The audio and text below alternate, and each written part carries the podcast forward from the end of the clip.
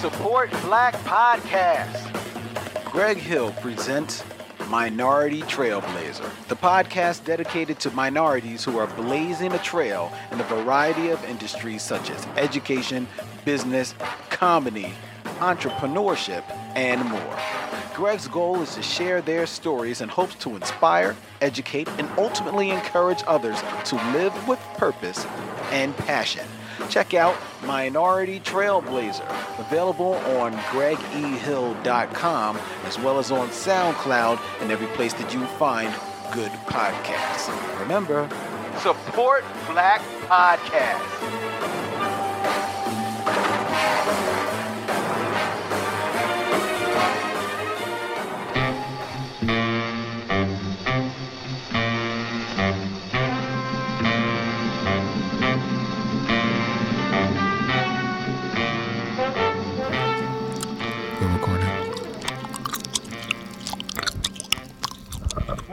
To our sidekicks and henchmen out there in Geek Nation?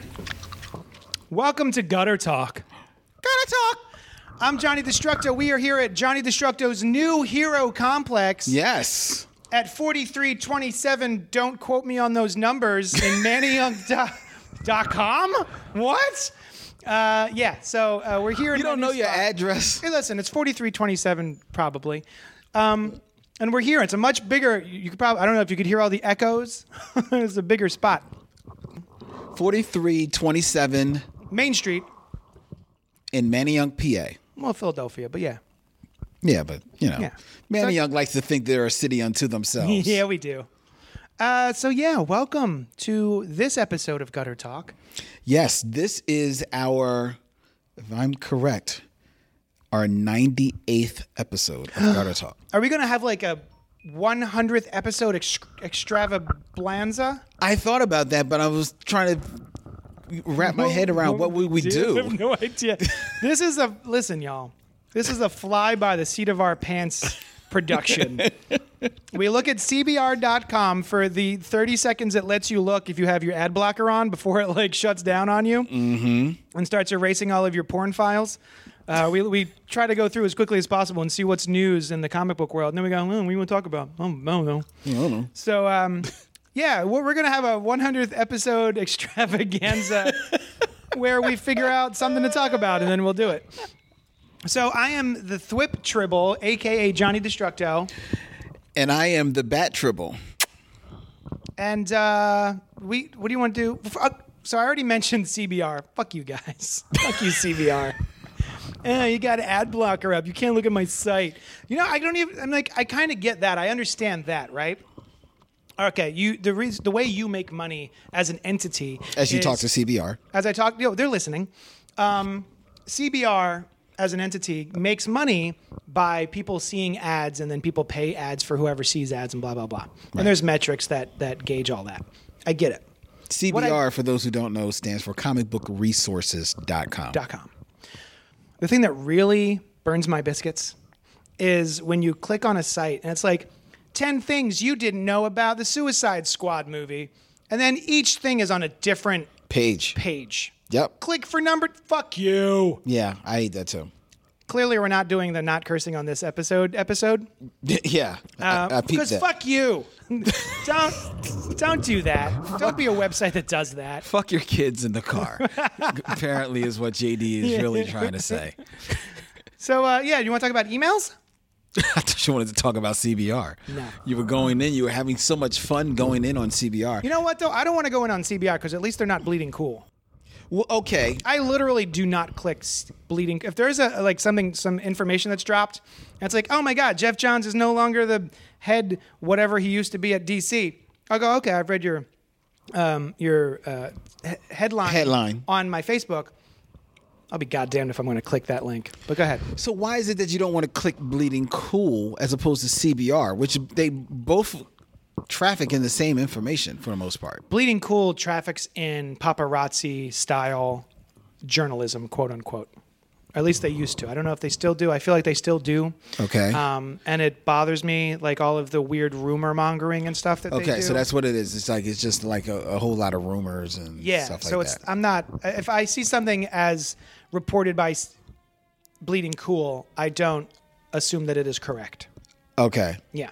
But don't you think that, that most of these comic book centric websites, they all traffic in that type of stuff? Comic book resources, uh, Newsarama, Bleeding Cool. I don't think they make their bread and butter on it. I think they try to actually report things, whereas Bleeding Cool is like, I don't know, I heard a thing, maybe, here's an article about it. And I was like, I don't want to. And like, there's been times where they will literally say, wouldn't it be funny if this was the case? And it's like, wh- why are you, rep- how is that something to report? Um, so no, I, and you know, the, But- but- I'll, I'll tell you, I'll tell you one thing that they do that none of those other sites do. They don't find me on Facebook and then come at me sideways because I don't like their website. Okay, fair enough. That was That was weird. Like I was. That I was on- weird. I was on a Facebook page of some friend, and he had made, you know, they had said something about Bleeding Cool. He had, he had, you know, shared the link or whatever. And so I wound up just saying, "Oh, I can't wait for some other site to report it so that I know it's true." And then, what's his name? Anthony Johnston? I don't even know. Whatever, whatever his name is. Richard Johnson. Richard Johnson. He showed Anthony Johnston's a writer. He showed up underneath it and like gave me sass like, "Oh, I guess you only like to read uh, uh, press releases." And I was like, "What? Who the fuck are you? Get out of here!" It was just weird. Like he showed up in my mentions. Like anyway, See, but to me, CBR does a lot of the same things, man. Yeah. CBR, especially over the last year or so, they've turned into just such a like uh like a click whore. Oh, yeah? Uh, So like their average story is basically, hey, these are the Avengers that we really want to see in Avengers oh, I don't 4. click those. I don't, But I'm just saying those. that's that's most of their site now, man. That's most of the stuff that's on there.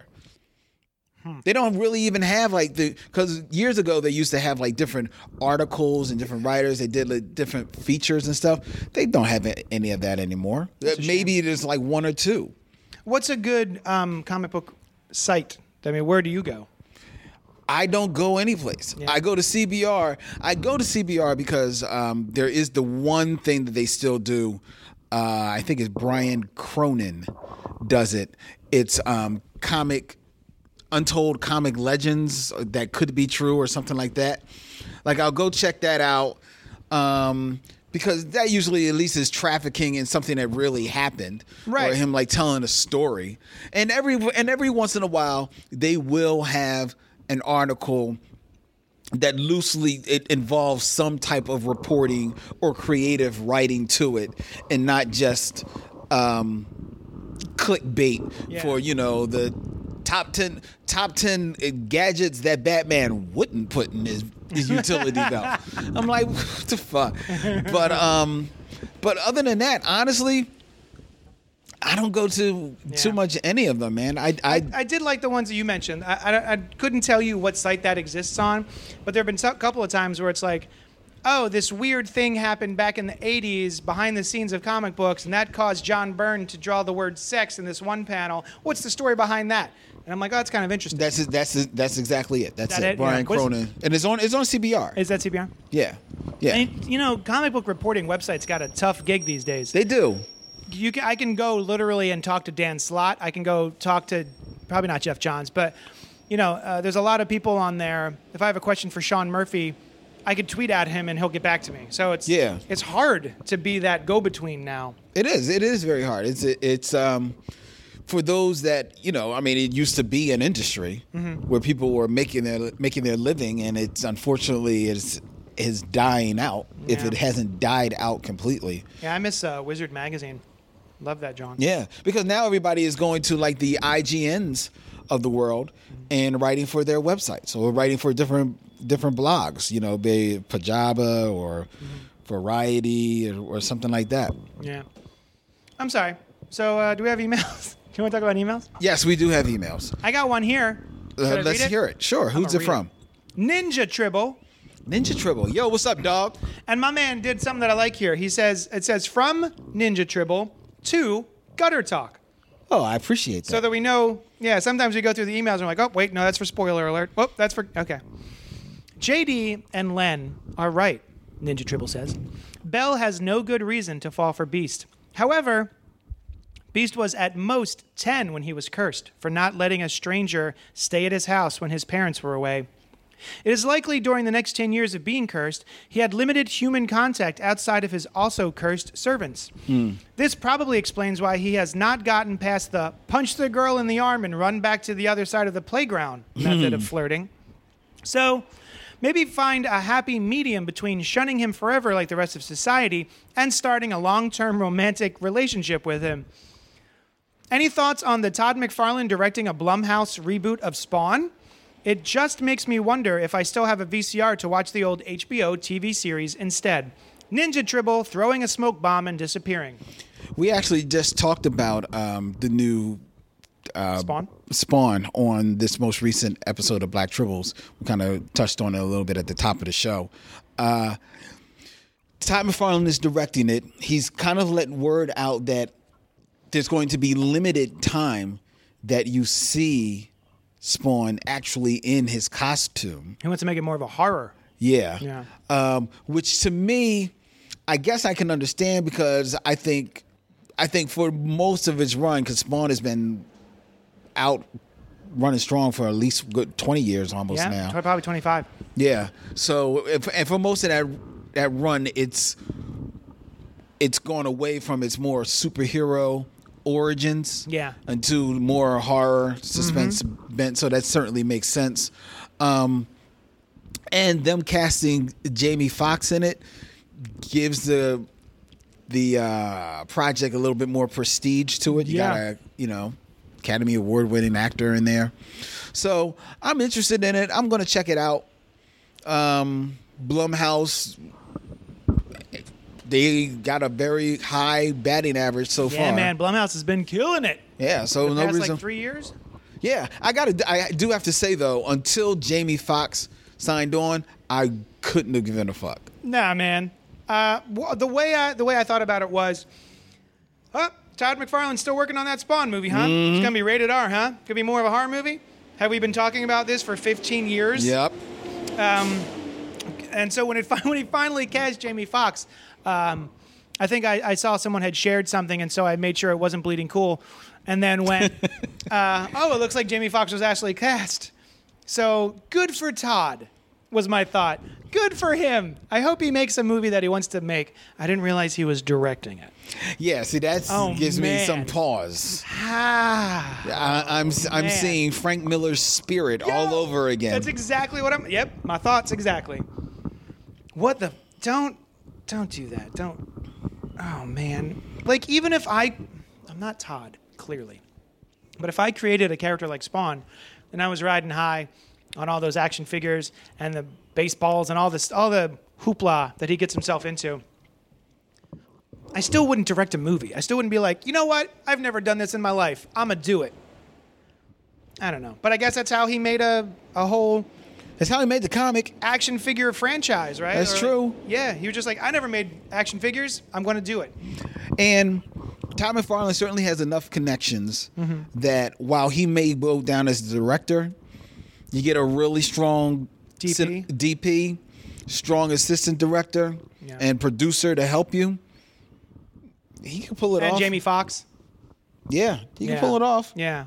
You know, so I, I want it to be, I would love nothing more than for this movie to come out and it just be awesome. yeah, I, I want it to be great because I used to love Spawn way back in the day. And um, I fell off, I think, before, like around issue 50. Same thing with like Savage Dragon, I think it was. Um, but yeah, I wish him the best. I hope it's good. Look, figure if the movie Blumhouse is, you know, they keep their budgets low, but Mm-hmm. if you got Jamie Foxx on there, that's going to raise your budget up a little bit. So let's say this movie is ten to fifteen million dollars. It should, depending on when they put it out there, the the the weekend that it does open, it should be able to make that much in its first first Yeah. weekend. And after that, you're off to the races. Yeah. So I'll definitely go see it if it looks good. Yeah. Even if it looks like shit, I'll probably still go see it. But you're gonna go see it. I know. can't stop.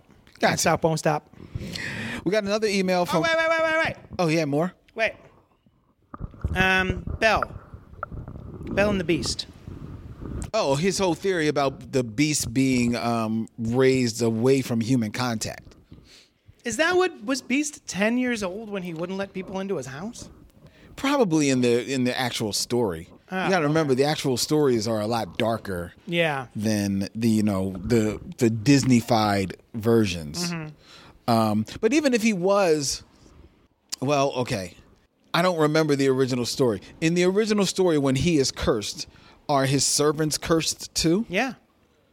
Yeah, it's the whole thing, right? Otherwise, why would they? How, was there a second cursing? I don't know. I mean, I didn't know like if, if they were actually part of the original story. Oh, I don't know the original story. I know, I know the Disney movie, and then I know the in the Disney remake. movie, yes, in the Disney movie, of That's course, all I know. they're cursed. Yeah. Um, yeah, I, I only know the Disney movie and the the '80s TV series, so that's really all I know about Beauty and the Beast Uh, so there's, I think his name is and Adam- fractured fairy tale. fractured fairy tale. There was a fractured fairy tale back in the '60s. Oh, okay.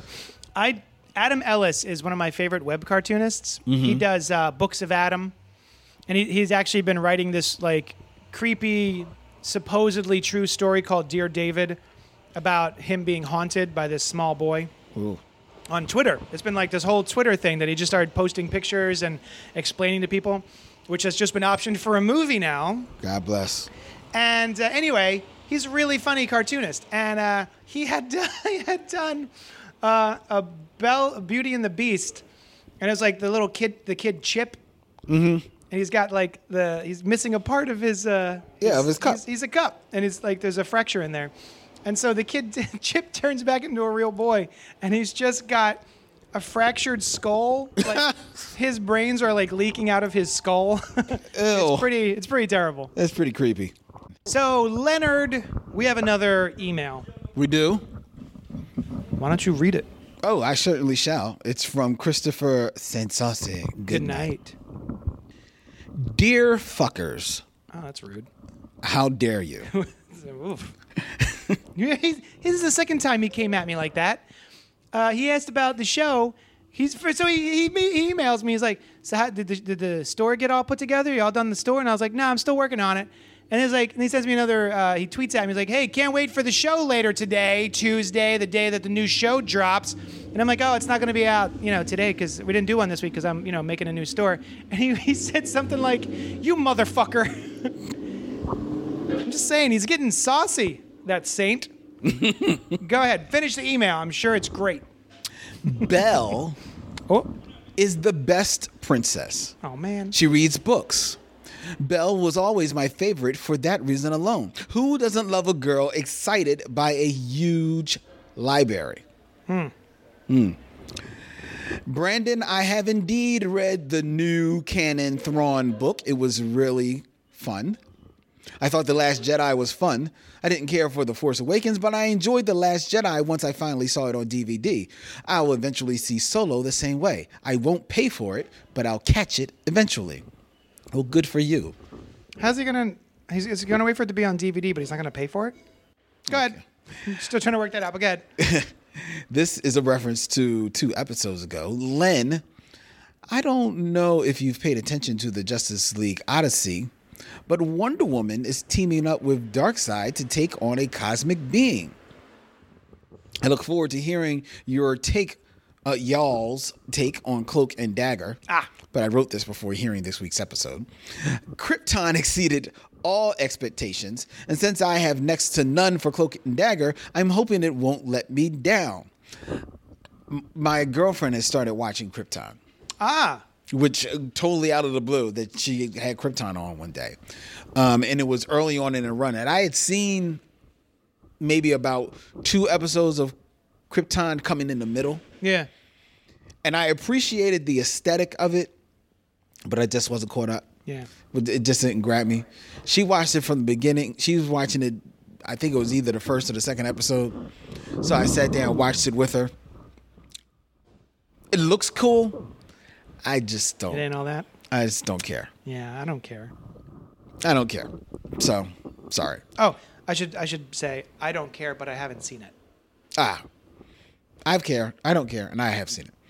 Uh, it was funny to hear JD talk about Cloak and Dagger and Runaways because the only knowledge I have from them comes from the few issues of Runaway. Their origins, as explained in that, are that they got their powers by experimental drug trials. Yeah, we talked mm-hmm. about all that. Yep, yep. So when they have them get their powers in an accident, a la the Hulk or Fantastic Four, I just assumed they didn't want to have the drug stuff as part of the series. But then they show Randy snorting some kind of crushed up pills. The show goes to some dark places that I wasn't expecting. The one thing I don't like is from the trailers, they keep referring to them as the divine pairing. I don't need that shit. It's two kids who have powers. No need to make them the answer to a prophecy or whatever. Glad you enjoyed The Credibles, Len, but I never cared for it. Bumblebee is going to kick all sorts of ass, but while that is the correct paint job for Starscream, in the original comics and cartoon, he was an F 15 Eagle. While the paint job briefly seen certainly looks like Starscream, I don't believe that's an F 15 Eagle. Holy shit. Chris St. Saucy, good night. Wow. I could not tell you what sort of plane that Starscream was. Me neither. You know what? I wish I could go back to the Transformers of of the, uh, my heyday. Mm-hmm. Uh, hey, um, and watch them and get the same enjoyment out of them that I used to. I don't know when you we were talking about Starscream right now and, and Bumblebee and how much I used to really enjoy those um, uh, Generation One uh, Transformers. Right. I, I I don't enjoy them as much as I used to. I wish I could go back and just Watch them. love them the way that I used to. You know, it's it's a bummer. I mean, that's unfortunate. I mean, that's the way it is. You know, some things that you enjoyed as a kid, you rewatch them and you're like, it's just not the same excitement. Yeah, most most things I find that I used to See, like, but is get it mo- excited about. I, I guess maybe it is most things. There are still some things that still tickle me. Like I can still watch not all, but a lot of the old Warner Brothers cartoons, and they still just will crack me up. Mine actually are the Tiny Toons. I just recently saw Tiny Toons, okay. a couple Tiny Toons, and I was like, oh, these are still pretty fun. Yeah. I really enjoy these characters. For some reason, those original Looney Tunes, while they were a staple of my childhood, they didn't really stick around with me into my adulthood. Hmm. You know, I, I don't. I, I think what is it? Cartoon Network does this really cool thing, which I meant to bring up a long time ago. On my Facebook feed, they will do live. I think it's Cartoon Network live Saturday morning cartoons.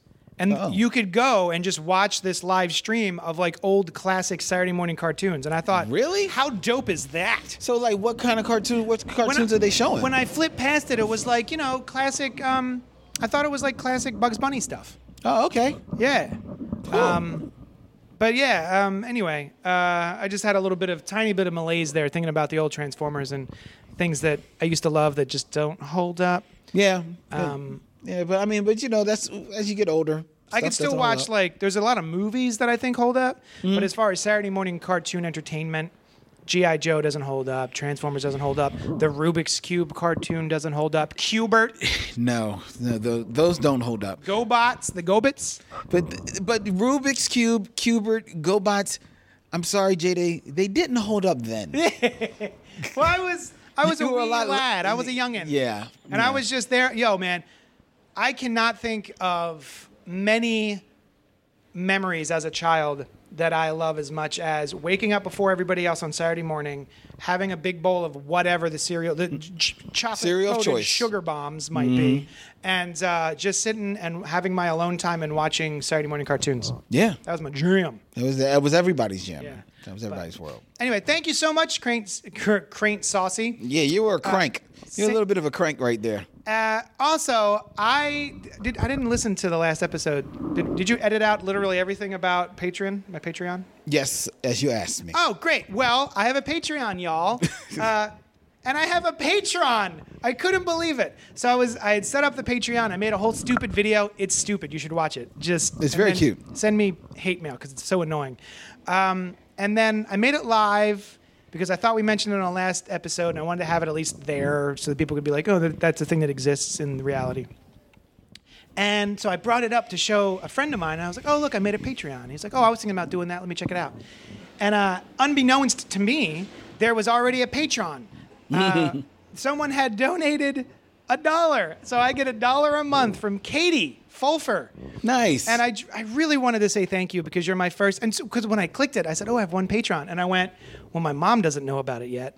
I'd have to show her how to use Patreon in order to, to get money from my mother. So it's not her. So I bet I wonder if it's like Saint Saucy or one of our you know Right, regulars. listeners. It's got to be one of our regulars. And when I saw Katie, I was like, I don't think I know Katie. So I was tickled beyond belief that uh, you were nice enough to throw a dollar my way. I really appreciate it. Uh, so if anyone else wants to do that, Patreon backslash Johnny Destructo. There you go. So thank you, Katie. Um, what do we have another email? Is that it? Do you want to move on? No, we do have one more email. Uh, I love you, Katie. I'm sure you do.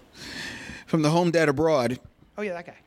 Hi, JD and Len, but mostly Len. Oh, rude. Sorry, JD, but you are off the hook this time since you didn't care to co- didn't dare to contradict me. I like this guy. However, JD was correct in assuming that I was being sarcastic about the negation of Lynn Johnston's success. Note, you can usually default my comments to sarcasm. Ah, very good for uh, for the future there, Mr. Mr. Mr. Abroad. Mr. Abroad. First, the fresh stuff. Cloak and mm. Dagger having a romantic connection in the Ultimate Universe, may it long rest in peace, is gross. Not because of their ethnic diversity, but because their long standing relationship from the 616 universe was never romantic. Cloak and Dagger bonded as siblings, surrogate brother and sister, a relationship that can never end in a breakup, never be tainted by sexual tension, never be forgotten through time or distance. They became kin, and in every meaningful appearance they ever made in Marvel has been stronger and more intensely interesting for it. Too often, Writers lean on the crutch of sexual tension to give depth to male female relationships, which hopefully will not follow into the broader structure, spectrum of relationships we now have open access to in storytelling because gay slash lesbian slash trans slash or what have you romances slash friendships ha- slash adversaries don't need the oft heavy dash handed crutch of colon sex col- colon I'm joking Colon sex. to keep their banter or dynamic interactions intriguing and meaningful.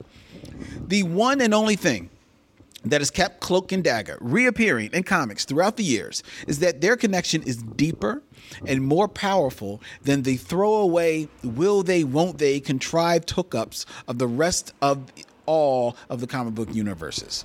Here, here. That's why I said that that was a, a cheat. That's great. I love that. As for the as for the Loki conspiracy, that would just be contrived bad writing that would bring down the lofty ideas and subtle growths explored in the rest of the MCU. The Hulk's fear is an extension of the character growth he has been afforded by his subsuming of the Banner persona. It would also negate the mini Hulk movie that Marvel has been making within Ragnarok, Infinity War, and the final Phase 3 Avengers pick. Loki had a good run. Let him go. Nice. Now, the stale stuff. And with that said, I will now do exactly what I shamed myself away from doing when I listened through gritted teeth as you rebutted my rantings in the last email. I will rebuke. I love how passionate he is.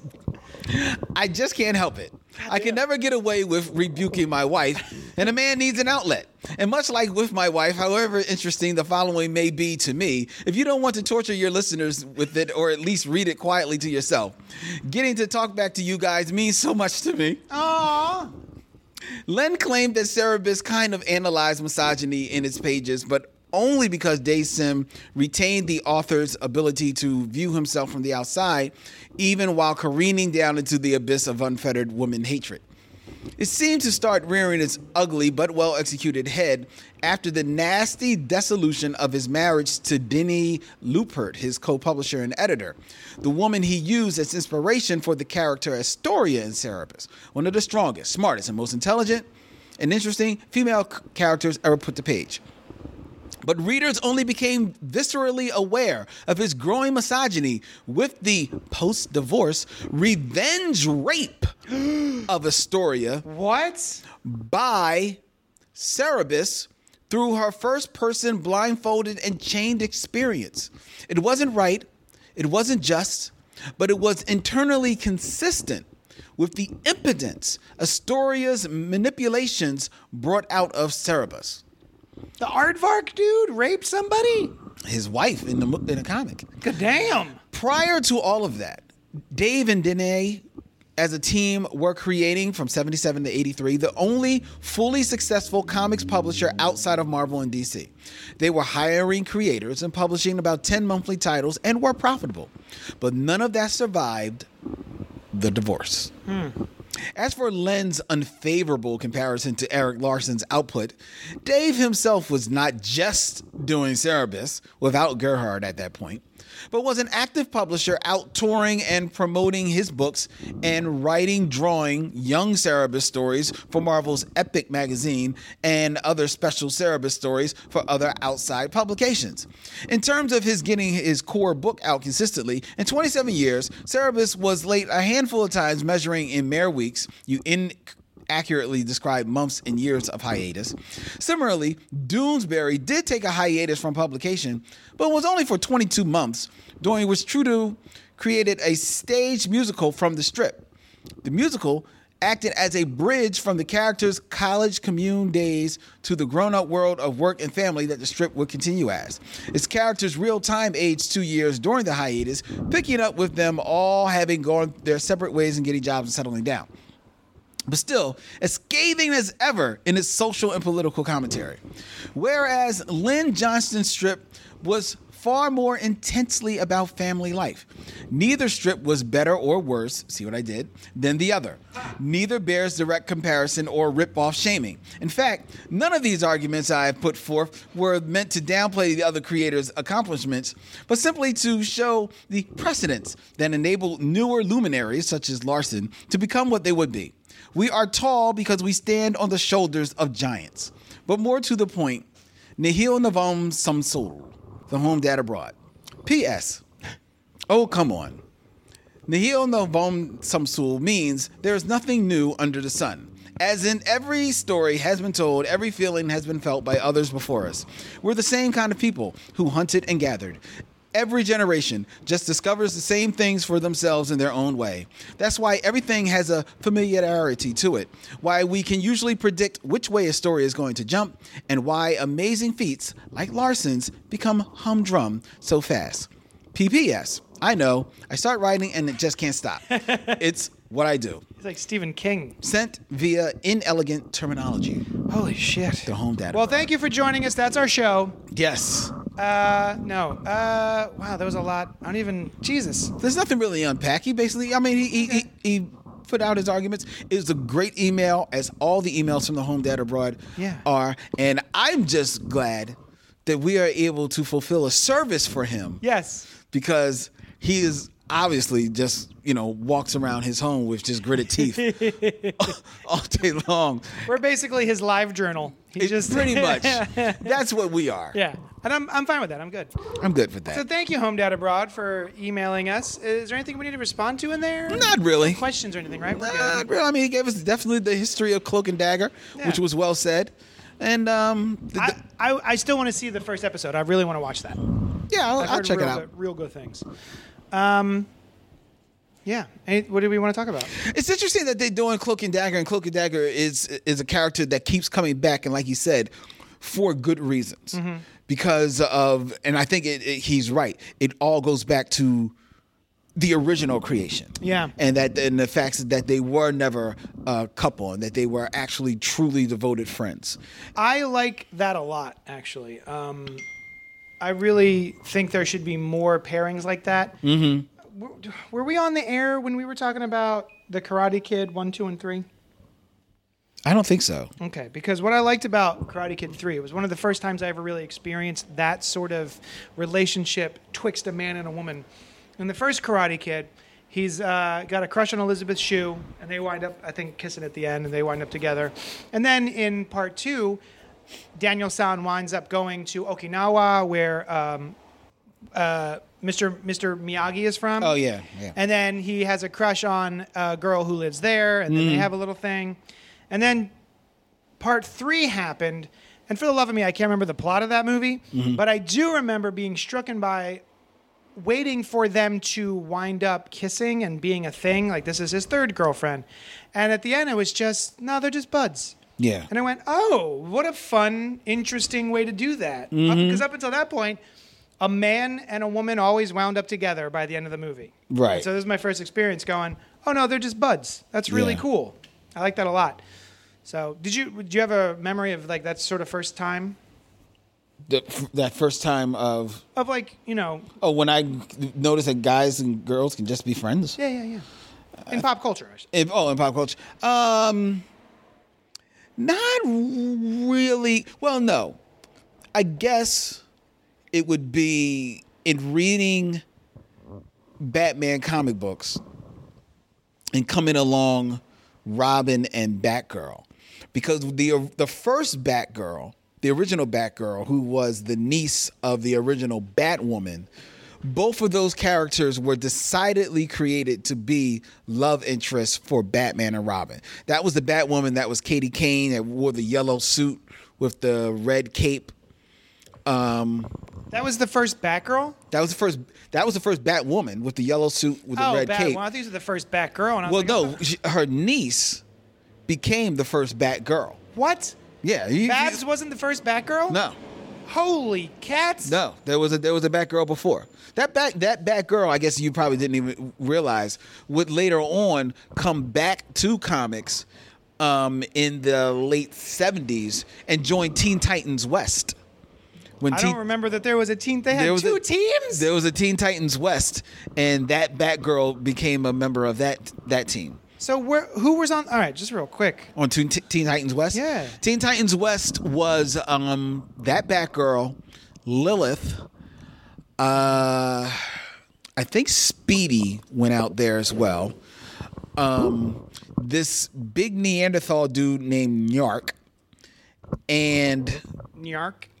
yeah, because it was like G N A R K K. Oh, okay. Uh, and I think and the Golden Eagle.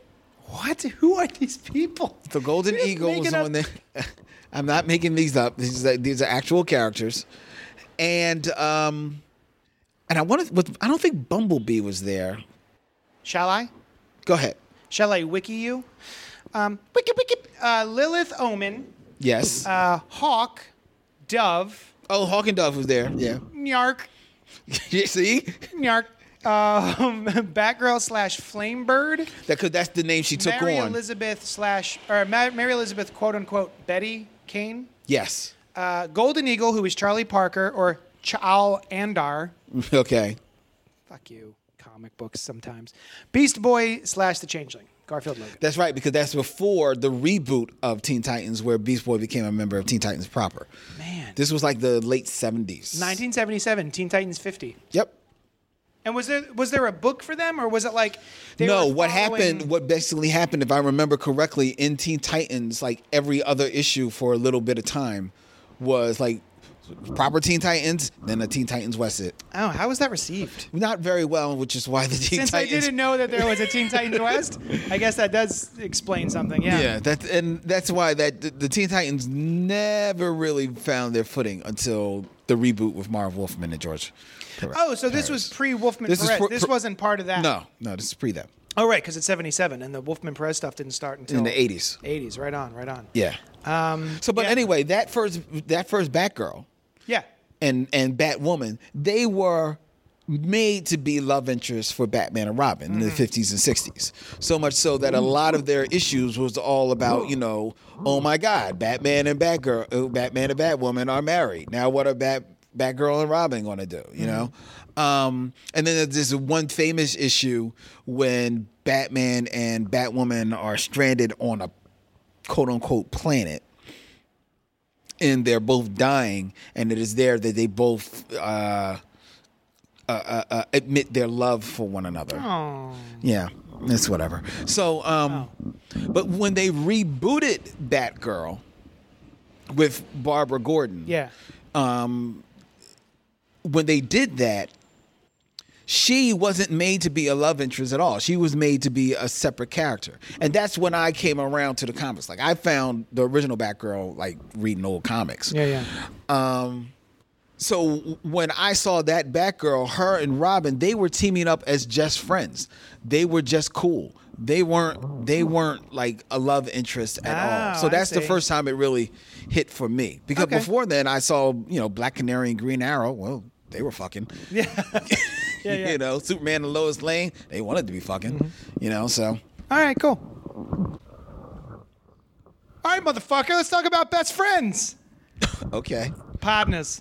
Partners. Partners. No, well, there's a difference. Best Oh. friends are not, not necessarily your partner. The Oh. Batman and Robin are partners, but they're not best friends. Ah, that's true. That's true. People who got your back. yeah, Yeah. they're not All I, best all I really know is the, the Will Smith song, Podness.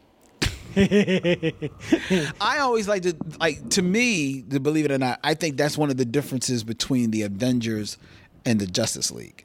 The Avengers, I think, while they're not all great friends with one another, I think there are pockets of really good friendships hmm. that come together for the to form that team. Mm-hmm. Whereas the Justice League, I think they are all just partners. And I think that's the difference. You know? See, I would I would politely disagree because when I was growing up and reading the JL, uh, Wally and Kyle were the two kind of newbies who had to prove things to the other Justice Leaguers who were like these big godlike creatures. But while while Kyle and Wally were sort of the Young Oh. pups. Yeah yeah them young boys who um, had to fill the shoes of people you know their predecessors predecessors prede- predecessors and so that sort of formed a bond between them but you were saying that when you were younger wally and Well, not uh, y- y- Wally. Yeah, when I was younger, Wally and Dick Grayson were best friends because they were teen titans because they were Teen Titans, Yeah. Mm-hmm. and and from little kids growing up, you know, what I mean, they could they could never really because the Teen Titans originally were Wally, Kid Flash, Robin, Dick Grayson, Garth Aqualad, Mm-hmm. um, Roy Speedy, and Donna Troy as Wonder Wonder, Girl. Girl. Aqualad would always had to had to go leaving because he was drying the hell out. Yeah. Speedy had to go leave because he had to go take care of something. Yeah, he was You know- drying out. you know what I mean? And um, Wonder Girl, you know, because they were young boys, they were a little unsure about her because you know it's like this big pretty woman walking around. How you doing, Wonder Girl?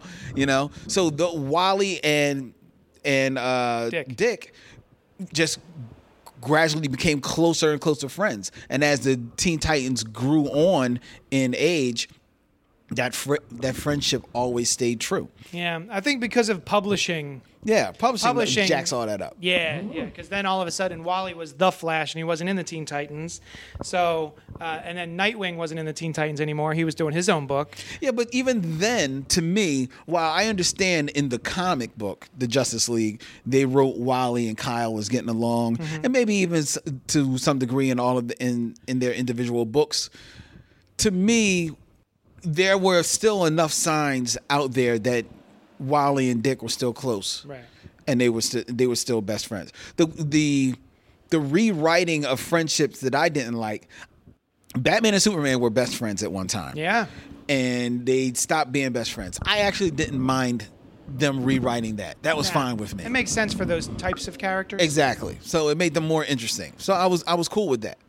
However, Hal Jordan's Green Lantern, to me, in my world, growing up in the 70s, his best friend was always Oliver Queen the Green Arrow. That's who he shared a comic book with. That's who was with him. That's who was with uh, Oliver when they discovered that Speedy had a drug problem. Yeah. it was it was Hal. It was they are the ones that went through so many adventures together and was such good friends. Even when they were on the Justice League, sometimes uh, uh, Justice League story sometimes, and Green Arrow would like act a fool, it was Hal that would be the one that would calm him down. Oh. So those were the two best friends that I always appreciated. And then when they all of a sudden rewrote it so that now Hal was supposed to be best friends with Barry Allen, I was like the Barry Allen's Flash, I was calling foul. I was like, No, they were cool. Don't get me wrong. I'm not saying that they weren't friends, but that wasn't his bull. His Right. bull was Oliver Queen. Yeah. It was not Barry Allen, and it made sense because Barry Allen was corny and was boring, and Hal would not roll with. That's true. Barry That's like that. true. Yeah, Barry was such a nerd. Yeah, I don't think I don't think Hal would be best friends with him. No, he'd be He's- cool with he's a- him. he's a bro. yeah, He's dude bro. Yeah, yeah, yeah. It's true. Um, uh, when I oh, one of my favorites was the Thing, and um, not the Thing, Spidey and Human Torch. yes. That was a big deal back in the '80s. Like they would Mm-hmm. hang out, um, and uh, I'm trying to remember how would he? Oh, they would always meet at the Empire State Building. Yep. that was like their meeting place, and uh, you know. The um, Johnny would like write in fire, you know, meet me at the place or with something like that, Mm-hmm. and then Spidey would know to go to um, uh, the Empire State Building, and I always thought that was a lot of fun. Yeah. I thought that was real cool. because it, it it made sense because in that era of comics they were around the same age. yeah, It, growing up in their superhero You know, but 'cause they- even even way back in the day, the you know the Steve Ditko stuff. that's true. Yeah. um, he he was such a dick in his first appearance in Spider-Man. You know, Johnny shows up Mm-hmm. and uh, he's got you know the gorgeous car and he's got all the women, and then Spider-Man shows up and he just sort of like they were very antagonistic towards each other Yeah. way back. Yeah. uh, they were almost I wouldn't say enemies, but like they did not click immediately. they did not. So it was something that over the course of decades they sort of cultivated this friendship, which I thought was really cool. Now you had mentioned while we were off air that, and you're right, but I never think of it unless I think of the origin of the Fantastic Four, that it was the Thing and Reed. yeah, that was supposed to be his best. Again, another pairing made no sense. Nah. Why they would be best friends, No. but but to a degree you could maybe understand it because Reed was such an egghead, and Ben would be the one that protect him from himself. Yeah. Or maybe even keep him grounded. Yeah. Because when sometimes when Reed will go off onto his highfalutin ideas and would be leaving Sue behind, Ben was the one to be like, "Yo, you better go catch your girl, man, Yeah, yeah, because yeah. you know you you know Namor's coming." Yeah, yeah, you yeah. know, you know, so you better you better act Well, like you know, bro. Is, is, is heading over. yeah, yeah, exactly, man. You don't want them pointy ears all up in your invisible snatch. Oh my god.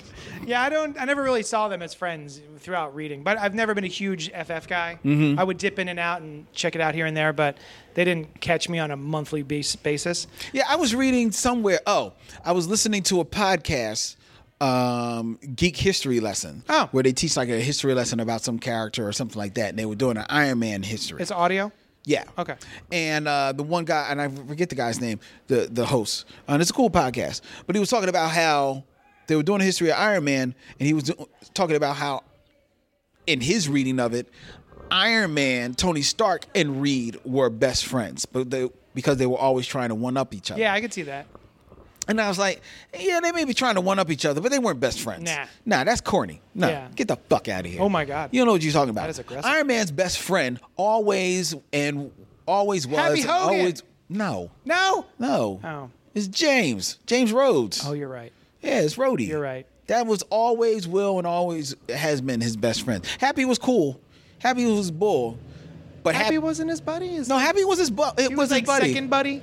Yeah, but James was because as they wrote it, they had a shared. They, him and Rhodes have more of a shared history. Oh, You I don't know their history. I think that for some reason, I think the history has a, a military background in. In I it. could see that, and, yeah. and and maybe that's the history with with Happy too. But for whatever reason, and maybe it was just to get, put a black person in the comics. But they made James his, his best friend, and God damn it, that works for for me. Okay. And it right. probably is more along the lines of, you know, One of the more recent pairings that I like is actually Jessica Jones and Carol Danvers.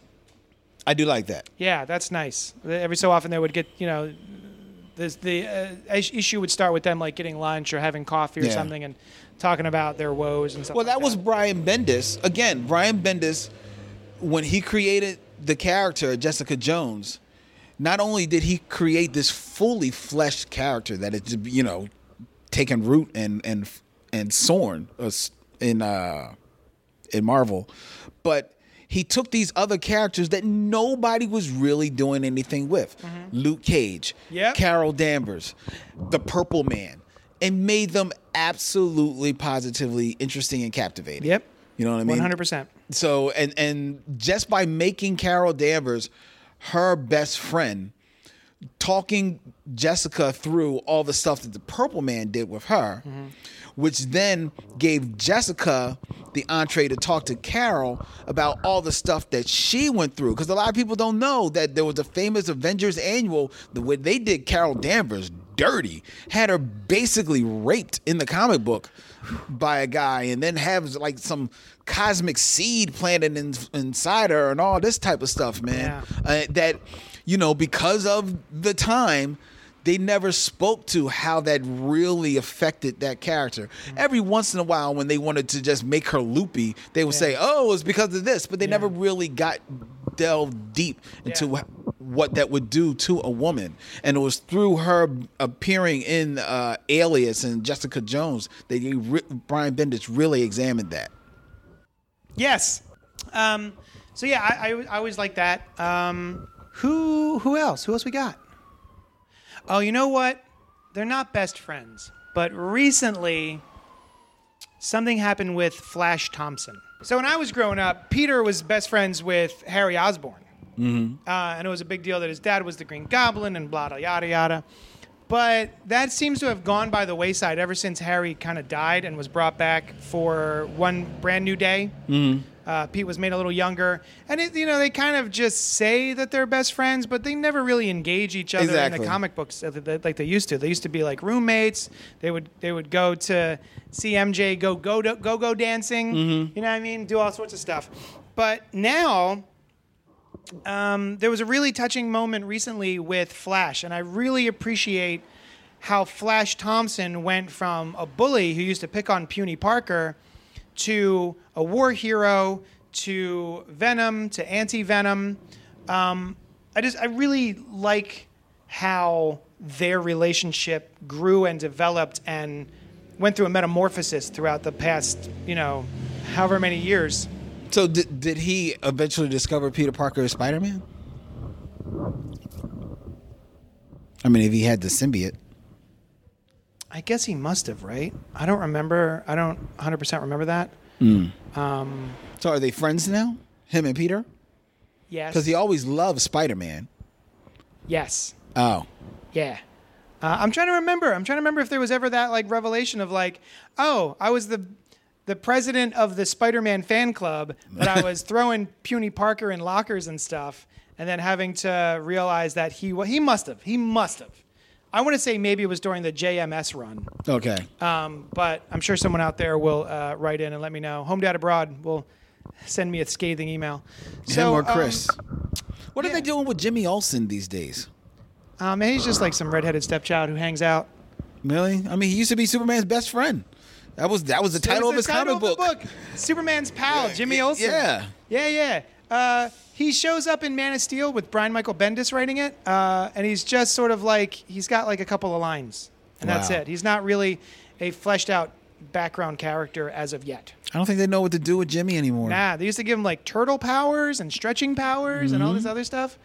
Um, yeah, I think the last time I spent any particular time with him was back during like the Jerry Ordway stuff. Back in Mm-hmm. the '90s, he would show up. Back when they were dealing with the side characters like um, Bobo. Bo- Bibbo, Bibbo, yeah, yeah. Bibbo, yeah, yeah, with his cornflower ear, Cauliflower. cauliflower ear. What would I say? You said cornflower. Oh yeah, cauliflower ear. Thank you. Um, uh, and he would spell. He would say Superman S O O P E R. So yeah, he's yeah. A lot of the the friendships that we grew up on, Len, they have dissolved as friendships do occasionally. They do. They they they really do. Now I would tell um I'll tell you that a friendship that has evolved and I think it's still evolving. But I feel like I like where it's going. okay, I'm in. Go. That's my friendship with you. Oh, you caught me so off guard. Because I mean, you know, Oh, full disclosure, me and JD met via Randy. Yeah, yeah. when y'all the two of you worked in comics and more Uh-huh. And we we will come in proximity with you and, and bug out with you come in and talk shit yeah, yeah, yeah. You know, this this redheaded kid at Comics and More. Yeah, yeah. Um, and then you, you know, unceremoniously were asked to leave Comics and More, to which gave rise to the Hero Complex. Yeah. And we came here, and me and Randy would come here and bust it up with you. Mm-hmm. And then a couple of times, Randy wasn't able to come. So I came on my own. And I'll be honest, I was nervous on coming on my own Yeah. because uh, Randy was always like The that bridge. That bridge. Yeah, yeah. But what had happened is that when you had left Comics and More, you know, Randy was still at Comics and More, so I was at Comics and More with him and Tim, where I met Tim. Yeah, yeah, yeah. Tim from last week. Tim from last week. Tim came down here. So Tim, while me and Tim never became like super close friends, he became kind of like, you know, a sub buffer. Yeah, yeah. So if I came down and Randy wasn't there, it was still cool. I still was still cool because Tim was there. Yeah, yeah, no, so I I've got, I, I've got, I, I could buffer through Tim. so I Oh, I buffered through this. Tim, and but in in doing that, I got to learn more about you. Hmm. See that you were. I always had the the image of you just being a, a cool dude, but I saw that you were actually just, you know, just putting it plainly, a very sweet guy Oh, and uh, someone who I really enjoyed. I have a lot of people in my life who um, I meet, and I realize that wow, if I really did what I was supposed to do, they could be like a a good friend of mine. There's one there's one rapper, this guy Zilla Rocca, who I tell him every time I almost every time I see him, it's like, man, it- it's me. I'm telling you it's me. Yeah. Because me and you should be closer. Yeah, yeah. Because we do get along that well. Yeah, yeah. And I, I love the fuck out of this guy. Mm-hmm. Um but it's it's just me and and honestly a little bit of my shyness and not wanting to intrude on people's lifestyles yeah, and things like that. Um, that that we we never have. Zilla, what? Zilla Rocca. How, is he? Is It- he good? He's fucking phenomenal. Okay, cool. Fucking great. Um, so uh, I, I made it a point as me and you got closer that I'm not gonna let this happen with JD. so I'm gonna still do the show with JD, and that's gonna be my entree into chilling with JD. Nice. But I'm gonna make it a point that to reach out and like you know be present for him when he wants to talk about the shit that's going on in his life. Yeah, yeah, yeah. and you know and hopefully he'll return the favor to me. And if our friendship never de- uh, evolves cl- further than that then that's still a true friendship. Oh, yeah. and it's not just bugging as as host of a show. Yeah, yeah. you know? And i like that. I actually you know it made me feel good because you moved into the new spot and i came down here on sunday to to to help you move Mm-hmm. and there was a part of me as i was walking out the house like do i want to bring the microphones Ah. no no i'm just helping my buddy Yeah, yeah. i'm i'm just gonna go help my buddy that's, That's it awesome. And and and i did And it meant a lot to me too because like it wasn't you know we're supposed to be moving that night, but you're like I only got a couple of hours. You helped me throw stuff in boxes in order to move them, and it was awesome. I was like, oh, it was really cool of him to show up to just uh, do that to help me out. Um, yeah, uh, it's fun. it didn't really occur to me that way with Randy and the buffer. Um, but what I have noticed is that on Wednesdays when we're supposed to be doing the show, when we first started doing the show, I tried to like make sure everything was like moving along quickly so that you could get in and get out so that it wasn't like taking up your day. And now i've noticed over the past you know several months we just spend longer and longer just kind of hanging out. and then you're like oh we what should we talk about on the show today? We've been hanging out for a couple of hours. We should probably do the show. Uh, so that I, that i have noticed which i uh, which i love a lot. So uh, it's always interesting when friends break the friend buffer they break Yeah. through the friend the friend buffer It is, into right? other friends. Yeah, I always love that. So yeah, man, it's always like my one of my favorite parts of my week is when you come down here and we, we hang out. I feel bad that I never go to you. That's occurred to me. You always come to my shop, and I've never I traveled. Like I've been on the Prime a couple of times. Yeah. I go to the studio, but yeah, I've never actually come to you to do it. that's cool But um, yeah, i'm the one with the equipment so it's fine That's, that's That surprised me. That was nice. Yeah. uh, and I think I think our um, repertoire uh, shines through on the show. It does, I think. I, feel like people, some what- people, I get nervous. I'm like, oh, we couldn't do a show just the two of us uh, with other people that I've done some podcasts with. I go, I don't know. I don't know if we could fill that void. Uh, so, yeah, the fact that it's just me and you, yeah, uh, uh, tickles me. oh, I'm all sweaty and then emotional.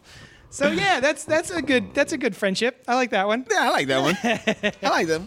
But you know, one of the reasons I brought up Cloak and Dagger Mm. to just get us onto our last topic is because before we dip into our, our actual last topic, which will be our our new weekly feature, uh, Brandon Ask Us. Um, but the reason I brought up Cloak and Dagger is because they keep returning to that, and, and it keeps it's a property that keeps returning, keeps coming back, and but there's a reason for it because of their friendship. Yeah. So I ask you, JD, why, conversely, does DC, because Marvel keeps returning to Cloak and Dagger, Yeah. why does DC keep returning to Hawkman? Hawkman. I don't, man. I don't know. Will they give up? Just stop. they keep tr- like Geoff Johns tried it, yeah. and apparently it was real good. I couldn't tell you because I didn't read it because I don't care about Hawkman. And uh, the one thing that he tried to do, from my understanding, is to take all of the 90 different origin stories that Hawkman had, Yes. and s- streamline them down, give him a Hawk crisis, Yes. So there's just one little origin. And now I see in the solicitations for Hawkman number one, which dropped today at your local comic book store, uh, there's a new origin story for him. What the? Just stop it, Just stop. Brandon. You they can't hear you, but do you do you read Hawk? Do you have any history with Hawkman? No, he doesn't know Shut about up. Hawkman. All right. That's what I assumed the ending. What? Too complicated. Yeah. That is the way I look at that dog. Look at those dogs. They're so cute. That's how I feel about Hawkman, where um, it's there's a lot to jump into, and also he looks dumb. With the character itself, you think? Character just looks dumb. See, I think the character itself, in his original look, with the full hawk mask grab that, please?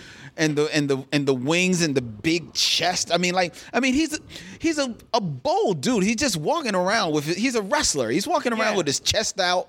You know. He's he's got the He-Man, whatever bandoliers with the logo Yeah. in the middle thing. That that Yeah. Well, I mean, that's the harness that's holding his wings. Yeah. You know, I I I, I could kind of dig that. But Yeah. well, I don't even know. It depends. That's the problem. It depends on the origin. Brandon, at, he said he thought they just had wings, but it depends on the origin. As as the Hawkman was originally created back in the 40s, or the, yeah, I think in the 40s, um, he was Carter Hall archaeologist who wandered onto this. I think he wandered into the the the ancient trappings of this old hawk god and stuff, which was wings and stuff like that. You're already confusing Brandon. I know, So because it, it- sounds like it sounds like Moon Knight. Right? He was a dude who stumbles onto some like Egyptian stuff. Yeah, but that ha- uh, it's not just Moon Knight. I mean, that happens all the time. Okay. I mean, I mean, like the original Green Lantern stumbled onto his lantern. That's he tripped over it. You know, the the original Flash stumbled and had chemicals pour on him. All of a Uh, sudden, he had super Are, sp- those are hard water. hard water fumes. And I remember as a kid being like, "What the fuck is a hard hard water, water fume?" fumes? He fell asleep at his desk and breathed in some hard water fumes. And next thing you know, he was running fast. Yeah, yeah. Well, that beats the the original Wizard of Marvel Comics, who was bit by a mongoose, and then he got the speed of a. No, I don't even think it was bit. No. I think he got like a No, transfusion shut up. of Shut- I'm gonna- mongoose I'm gonna- blood. I'm gonna Google this. Look up the original Wizard. I lied to you not. I'm pretty sure that was the Golden Age Wizard. That was his. That was his uh, origin story. Robert Frank. Yes. Debuted 1941, USA Yes. Comics number one. Uh, born in Missouri, I don't care. Origin of the Golden Age character begins while Robert Frank is on a trip to Africa with his father, Dr. Emil Frank, where Frank, no, uh, where Robert is bitten by a cobra. Okay, keep ru- keep reading. Dr. Frank saves Robert by a transfusion, by a transfusion of mongoose blood. I Told you. and soon discovers that his son has developed super speed. Frank then decides to fight crime and eventually accepts the offer of Invaders member Bucky, who forms the superhero team, the Liberty Legion, to rescue the other invaders. I told uh, you. I told The you. Wizard stays behind and just shits. I told you. Mongoose blood. To me, the interesting thing is, like, they should just ignore Hawkman's origin because, like, Wonder Woman. What about her origin? That's super confusing. Well, her origin is not confusing. it. Confusing. Her origin, her origin, as far as I know, has pretty much stayed the same. She was created out of clay, Right. and then formed, and then infumed with life by the Hippolyta gods. was upset she couldn't have a kid, Right. so she prays and prays, and she makes a little because that's what people do. You, you make a baby out of sand, and then well, she's well. It, depending on the story, she's either instructed by the guys to do it or whatever. and then they make her a kid. yeah, yeah. But then, see, I've heard there's th- things I've heard where like she's either the daughter of Zeus, like an actual like demigod. and Well, yeah, they've they've kind of retrofitted some of some of the trappings around it. That's the Brian Azzarello stuff. Yeah, that's right? the Brian Which Azzarello stuff. But even even in there, there's still that basic tenet of her origin is she was made of clay. It's just like you know you can change who killed them all you want.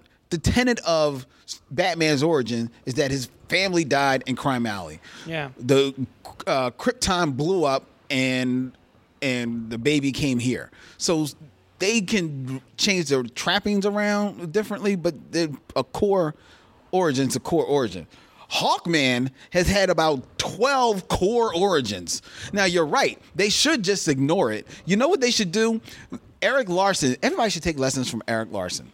Erik Larsen created the Savage Dragon, who was this dragon who not really a dragon, but this green scale, muscle bound guy with a fin and three toes um, on each foot, uh, who all of a sudden showed up and was a good guy, became a cop, and started fighting crime. And for uh, they may have since told his origin because I stopped reading it around issue 100, but it got to issue 100 and you didn't know how he became the Savage Dragon. And you know what? You didn't give a fuck because he was the Savage Dragon. They should just say right now he's Hawkman. A fucking origin. Now, I still wouldn't give a fuck about the character, but they should, they should just say, boom, he's Hawkman, and that's what he is. just for Hawk Girl. 'Cause she's way. If anything, they should do that just for Hawk Girl, like because part of why I'm not interested in her is because they're both kind of tied together. Unfortunately. Right, because she seems fine. Like I like her. I liked her in um, Justice League, the animated show. Yeah. And then yeah, So, so basically, Hawkgirl is the living embodiment of not passing the Bechdel test. Yes. Yeah, she exists only to find her way to her man. Unfortunately, as they have uh, they have written her, it was in the Justice League cartoon that she first time reached, truly had her own identity. So, Savage Dragon's origin. I remember, I remember that he never had an origin. I always thought that was kind of cool, but I also like, I wonder what his origin is. Turns out his origin is that uh, the dragon used to be an evil tyrant named Emperor Kurr, K U R R, who led a nomadic race of aliens that live in a starship. They have spent thousands of years searching for a suitable new homeworld, and Kurr had chosen Earth.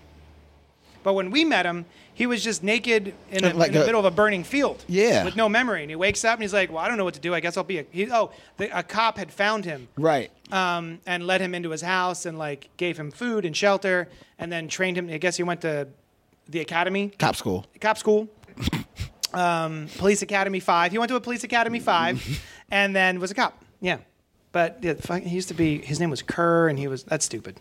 Yeah. That, I wish I didn't know that. Yeah. That, that that's uh that's not canon. And so Hawkman and Hawkgirl right now, for anybody who doesn't know, I believe their origin right now is that they are c- constantly reincarnated.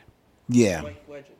Like in yes, legends. Weren't they in Legends and then I think they but they did they get killed? I know Hawkman got killed.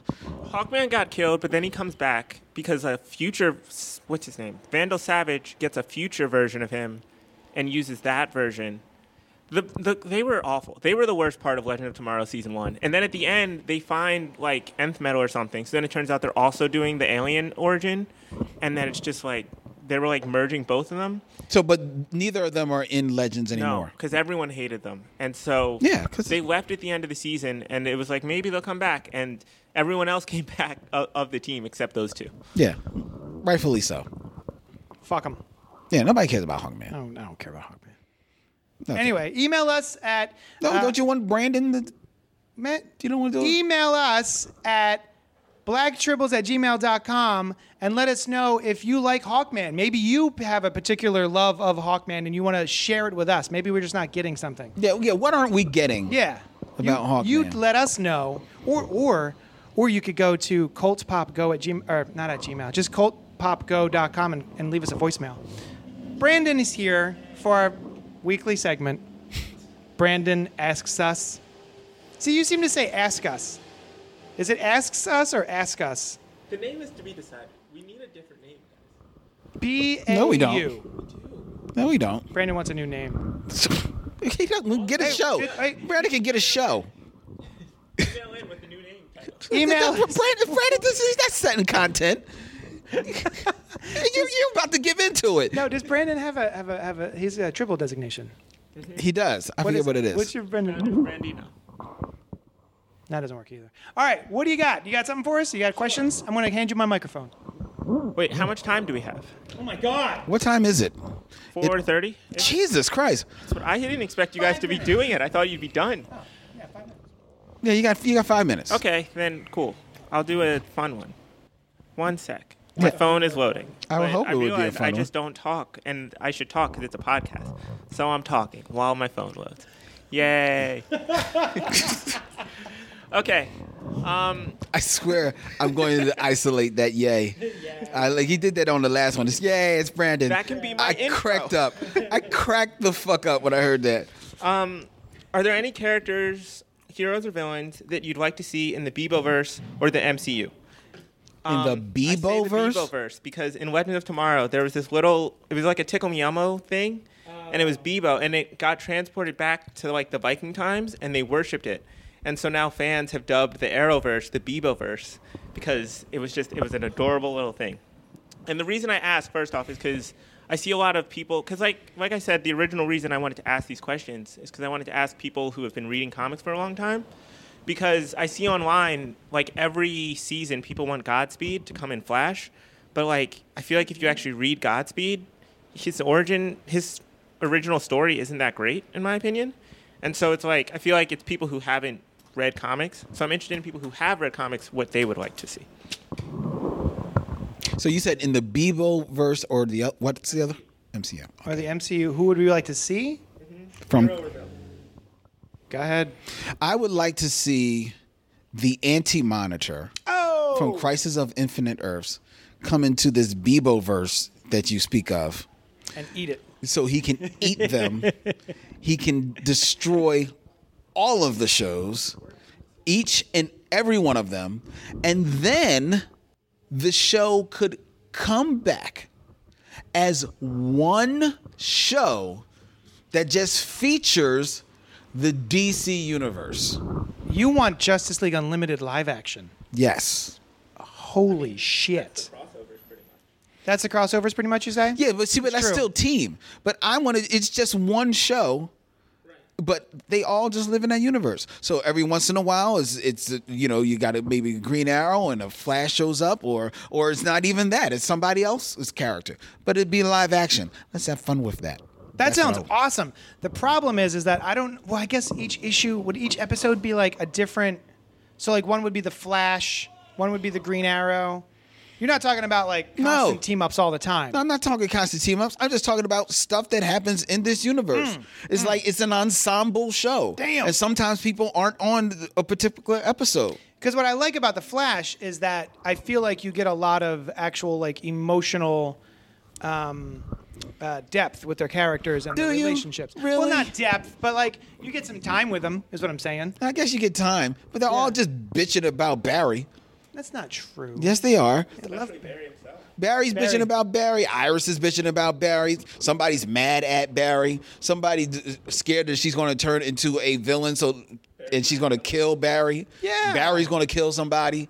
It's, it's, and, and then and then Hunter or not Hunter. Um, who who's the doctor guy with the glasses? oh, Stein. Uh, HR. HR. He's he's he's going and coming, so he can play another version of his damn self another damn time. Oh, does he- God, I can't HR stand that around? fucking show. That show annoys me. One to season two. Yeah, he's been Oh, I didn't know. Well, yeah. I'm, I'm back on season three, so I didn't know if HR or something happened to him, and now there's another version. That's yes, you're in season three. You're about you're about three HRs behind. Damn it. Yes, Lying. yes. The Council of the, Wells, The yeah. Council I've of Wells, that, which they stole from D, from Marvel, because there was the Council of Reeds. Yeah, but wasn't there a, wasn't there another council? Council of Ricks. I'm thinking of the Council of Ricks from Rick and Morty. The Council of Ricks from.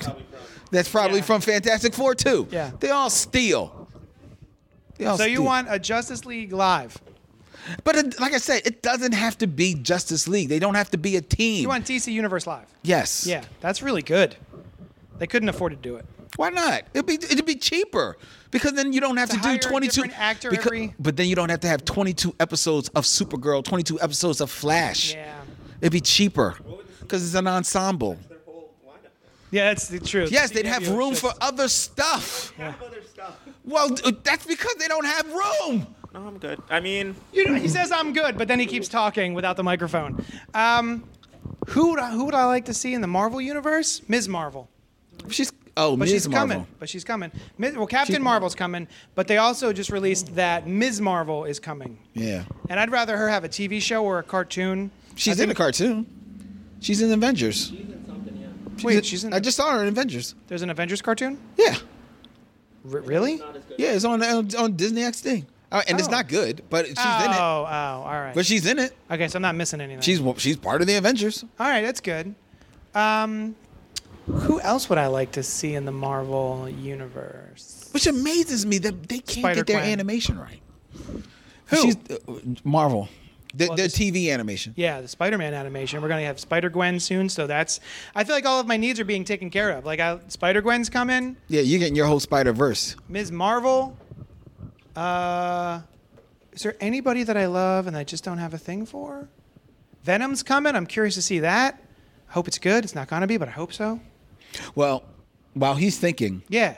my Marvels would be a TV series, and they would do it for what was they're doing Legion on FX. So let's say make it FX. Let's do it on FX. I think FX probably owns the pro- the rights anyway. Doing it on FX is a TV series. It's a period show. It takes place in the late 50s, early 60s, and it's called The Fantastic Four. Oh. Or if you didn't want to call it the Fantastic Four, you could do the same thing that I'm suggesting with DC Universe, and you put out a, a, a, TV series still set in the 50s and the 60s, and you called it call it either no, you call it the Marvel Age. You call it Marvels. You call it Marvels. well done. That's, yeah, that's, that's right. Yeah. Yeah. That's pretty good too. I like that. I'd watch the shit out of that. Marvels? Mm. Yes, because then you could have because if you do it for- if you, you do that, then you've got the 1940s heroes retiring past their prime, getting fucked up in the streets, and the rise of the Fantastic Four. Boom, and it's a period piece. Oh my god, I would rock the fuck out of that. Oh hell yeah. You know what? I'd like um I'd like the Lady Thor. I'd like to see her in action. What's that? Jane Foster. Jane Foster. Yeah, I'd like to see her. Yeah. I wish we could get that. Natalie No. Portman, yeah. I mean, No. would never would, but yeah. No. You don't like Natalie Portman? I like her, but I wouldn't want to see her as Jane Foster. I mean, I guess if they wanted to keep it like in that universe, it probably would have to be Natalie Portman. I know what I want, but it already exists, sort of. Um, I would like a, and we're never going to get that because of the actors who play these people, but I would like a um, Hawkeye, s- um, Mockingbird. Black Widow. Hawkeye Mockingbird. Ooh. Oh no, you want you want Black Widow though? Yeah, because, you know, from the movies. Oh, okay. They kind of they clearly are these like we were talking about earlier these friends, Friends. who don't really have any romantic. Oh, I can't believe we missed them. Yeah, they're great friends and they don't have any romantic involvement whatsoever, which I was surprised by when the Avengers movie happened. Um, I thought it was weird that all of a sudden she was into Bruce, but whatever.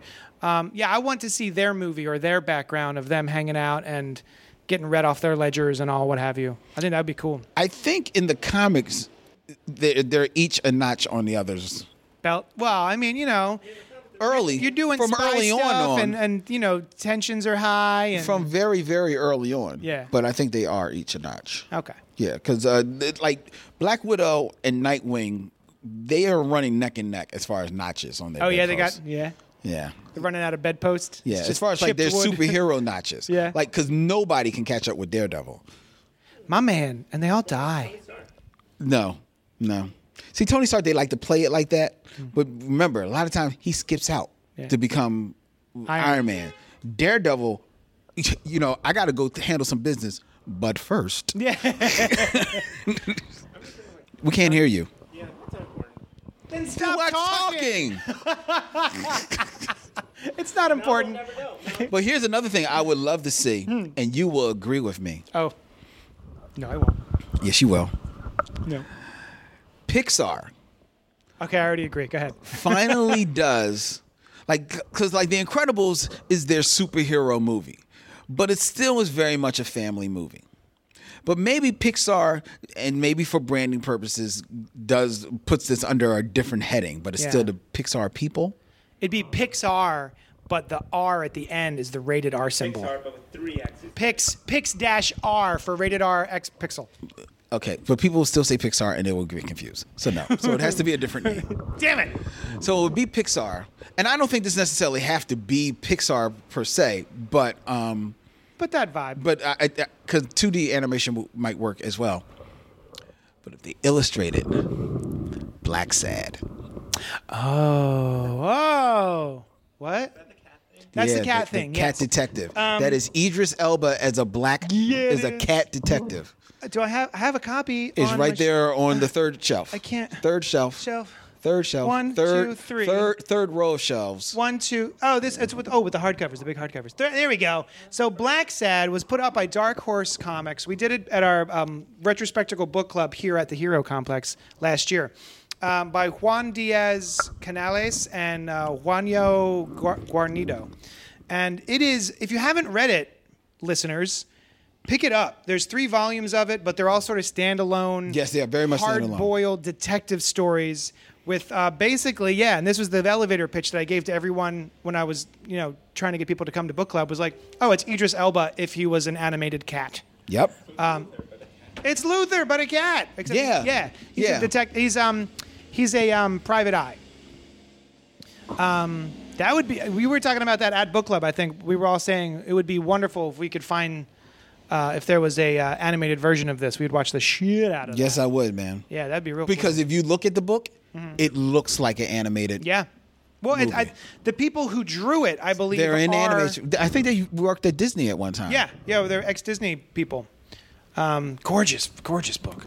It's the prettiest comic book I've ever seen. Is that it? Did we do it?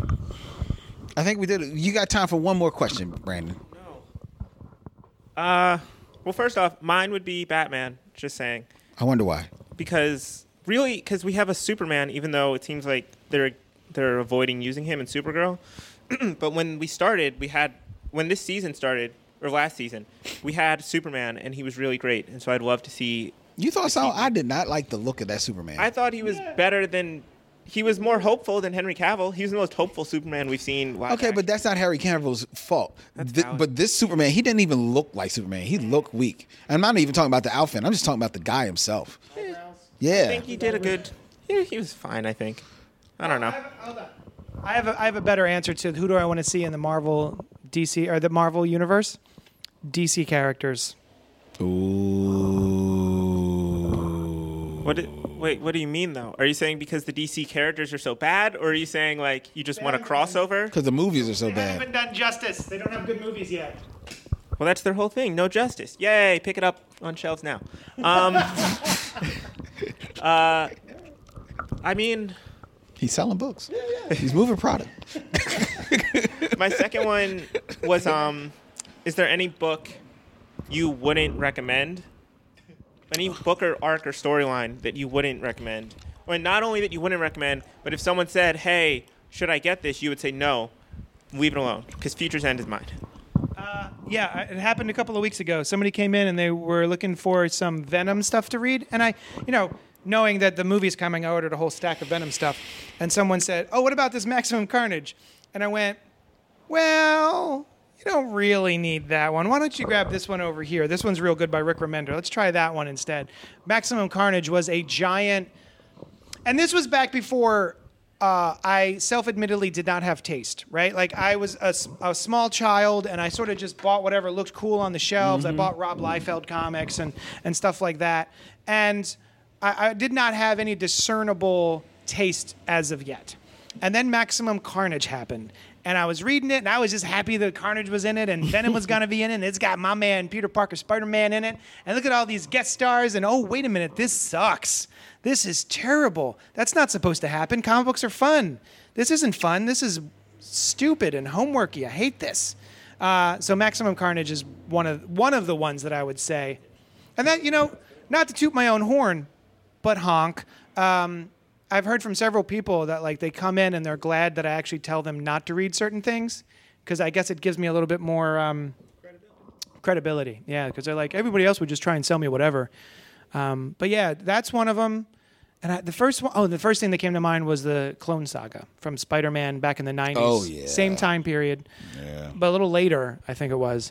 Um, and while I, I really appreciated the ballsy move of Marvel at the time, where they were trying to get rid of Peter Parker and replace him with a clone of Peter Parker who was not married to Mary Jane, I went, oh, that is some of the ballsiest stuff I've seen in comic books to date. And then, of course, they went back and forth for two goddamn years and undid it and then redid it and then undid it again. And it became this convoluted, un, undiscernible mess. So I would say stay away from those two things. I don't know. I mean, because uh, I think the most recent thing that I could say I would don't buy is the third edition of the Dark Knight. Yeah. Hold on, hold on, hold on. I'm sorry. I'm sorry. So, Len, buddy of mine, Yes.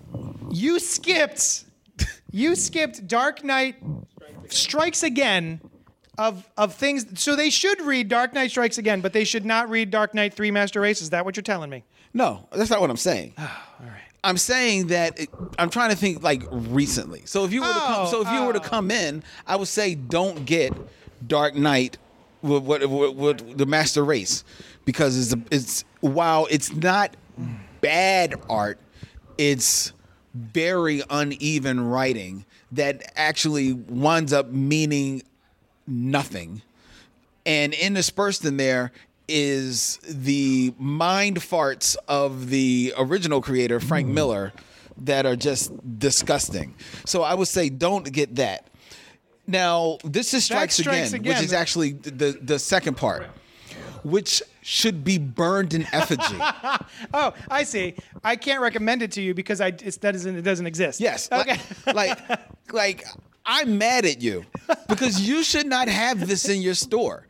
I mean, you should. There's no reason, not even from a collector's standpoint, Mm-hmm. should you have Dark Knight Strikes Again. So I just refuse to even uh, uh, acknowledge that existence. Let me let me let me break it down for you. So I've got a couple of copies of Dark Knight Returns. I've got the regular softcover edition, and then I've got the um, the one that comes with the hardcover of the book plus both uh, parts of the film, the animated film that they made, which was actually pretty dope. And then I don't have a copy of Master Race because someone said, "Oh, I read this one. What should I read next?" And I went, "Well, don't read Dark Knight hmm. Strikes Again." grab oh. Master Race if you want more of that. You could hmm. skip this entirely. So that's why the copy is still sitting in my store. Okay, well, because I refuse to sell it to people. Well, then you need to you need to donate this. Yeah. To But to then like. some kid's gonna see it and be like, "Oh, I wonder what comic books are like," and then their eyes will melt. Well, that's why you should donate it to a bonfire or oh, something Oh, I like see. that. But I don't know why would you tell somebody to buy Dark Dark Knight Master Race? Because he wanted more Dark Knight. Well- he wanted more of that universe. well, there And do you think- tell him that there's no more? You tell him it was a one and done. I think it's that- a complete story. That's a good point. He's, That's a good point. he- he's- he- all but dead at the end. No, if you want more, you buy the movie and watch it again. That's a you don't. This, you do not sell anything else in that universe, JD. Wait, wait. What about what about All Star Batman and Robin? No, No, not that. no, because All Star Batman and Robin, which is supposed to be like the origin of that Yeah. Batman, they never even finished that Yeah. story, It was and that only- is incomplete, bad writing, and I don't care what anybody says, very bad art by Jim Lee. Jim Lee. That's it's good balderdash. drawing, but it's bad storytelling. Oh, it's fine. Good drawing though. Now, if you want to give him more of that universe, just for shits and giggles, Uh-huh. what you should give him is Spawn and Batman. Because that Oh. supposed to be that That's Batman. Right. That's what you give him. It's a dumb comic too. Yeah, it's real bad. But at least it's f- stupid fun. Now you're talking about Spawn Batman or Batman Spawn? Okay, whichever the one that Todd McFarlane did, because the other one was a piece of shit. Oh, you know what? Brandon said it. Brandon did it. Batman Year One. Batman Year One. That's what you give. See, That's what you give him. How is Brandon better at this than you, JD? I already sold him Year One, and then I sold him Dark Knight Returns, and then he wanted more. And you sold him. Dark Knight Three. Well, I guess that makes you a master salesman that you were able to sell that piece of at, shit. at least Master Race had. I don't even like saying it. At least Part Three had. Um, uh, what's his nuts on art? It wasn't Frank Miller drawing. It was, it was John um, John Romita. No. no, not John Romita. It was um the, the, Kubert. The Kubert. Yeah, one of the Kuberts. Yeah, so that's why I said the art is not bad. Yeah, yeah. But it's just inconsistent storytelling in there because it's Azzarello fighting against Frank Miller Yeah. to try and make this a cohesive story. Yeah. Now, the person that you sold Master Race to, have they been back? I don't remember who it was. Point. You should have sold them year one. I should've. You don't have year one here? Well, that's what you need to do. I need to get another copy. You need to you need to give Brandon strikes again, and then get year one in yeah, here. yeah. Yeah. Brandon, you should buy Strikes Again, buddy. It's real good. You're gonna love it. It's oh, how is it? Uh, what about Last Crusade? That's not bad. I forgot about that one. What's the Last Crusade? The Last Crusade was the one shot that was written by the same two dudes who did Master Race, but it was drawn by J.R.J.R. So it was Azzarello and Miller writing like basically. Oh, is the that like the Joker story? it's a Joker story. No. Nah, don't, No. I wouldn't say that either. No, Brandon. Nothing else in that universe except year one. What do you think? No, I know exactly which one you're talking about. The Joker is on the cover. I know which one you're talking about, Brandon. No, no more of your quizzes. No, not that. Not that. That's White Knight. Not that one. I know exactly what you're talking about. And no, no, no, no. Nothing in that universe except year one. You, you were, you were one for one, Brandon. You know, leave well enough Yeah. alone. You did good. Okay. You suggested year one. I want to Give me a yay. Yay! There you go. I want to. I want to hear from the people. I bet that there are people listening to this who are like, "Fuck y'all." The part two and three were awesome. There's nobody that's going to listen to this show That's that's going to say Randy doesn't like them. That tells you that they must be shit. But they have Superman in them. I was And that's why he doesn't like them. Um, the podcast that should not be named because I talk about them too much, and they were doing their Booksplode, and they were doing their old story. They were. I was listening to an old one, and they did Strikes Again, and they all. It wasn't like Ron, Connor, and Josh. It was like Josh and like Paul and someone else, I think, and they all liked it. They were like, "It's really bad, but it's fun bad," and I'm like, "I don't. I disagree." I, in, in the way that maybe, and I've never watched these movies, but maybe like the, in the way that like a Sharknado is good bad or something. But I can't even make it through it. I can't. No, exactly. Sharknado is a parody, so, it's So suppo- bad. it's supposed to be bad. Oh. So so bad that it's good. Dark Knight Strikes Again. Frank Miller is dead ass serious Yeah. with that shit. And he, he got like a million dollars to do that sequel too, from what I remember. Him and his wife stole money, Oh my goodness. and I say his wife because she colored it. Yeah. Yeah. Like if I was her, like th- that should like discredit her as a colorist. Lynn Varley. Yeah. So, but her her work on the first one's so gorgeous. Yeah, but th- not on this one. Yeah, it was clear that it was her first time doing digital. It was somebody who just discovered um, Photoshop. Um, In the airbrush tool. yeah. Um, I, I want email us at cultpopgo at gmail.com or blacktribbles at gmail.com because I want to know if there's people out there who are like, no, I love The Dark Knight 2 and 3. You're you're wrong because or they but, like the Clone Saga. but give us reasons. because there are people that do like. Now, I've never heard anybody that likes the Dark Knights, even though I do think I have heard some people that said that Master Race wasn't It's not too bad. not bad. Eh, fuck them. It's better than the second one. Um, but I have heard people say that they were kind of into the Clone Saga. I mean, I read the whole thing, but even towards the end of it, I was getting a little tired of it as the spider guy. Um, but anyway, all right, that's it. We're done. Yeah, I think that's Calling it. That's enough of a show. Yeah. Thank you so much for joining us at Johnny Destructo's Hero Complex, Located at 4327 Main Street. That's Question right. Mark. Uh, yeah, you can go to cultpopgo.com and leave us a voicemail if you want, or leave comments or whatever. There you go. You can go to blacktribbles.com and listen to all the shows available on the Black Tribbles network. We just debuted Ghouls Next Door, and this past Tuesday we debuted Nick and Ramon on the Garbled podcast. Nice. All right. Thank you so much, and we will talk at you later.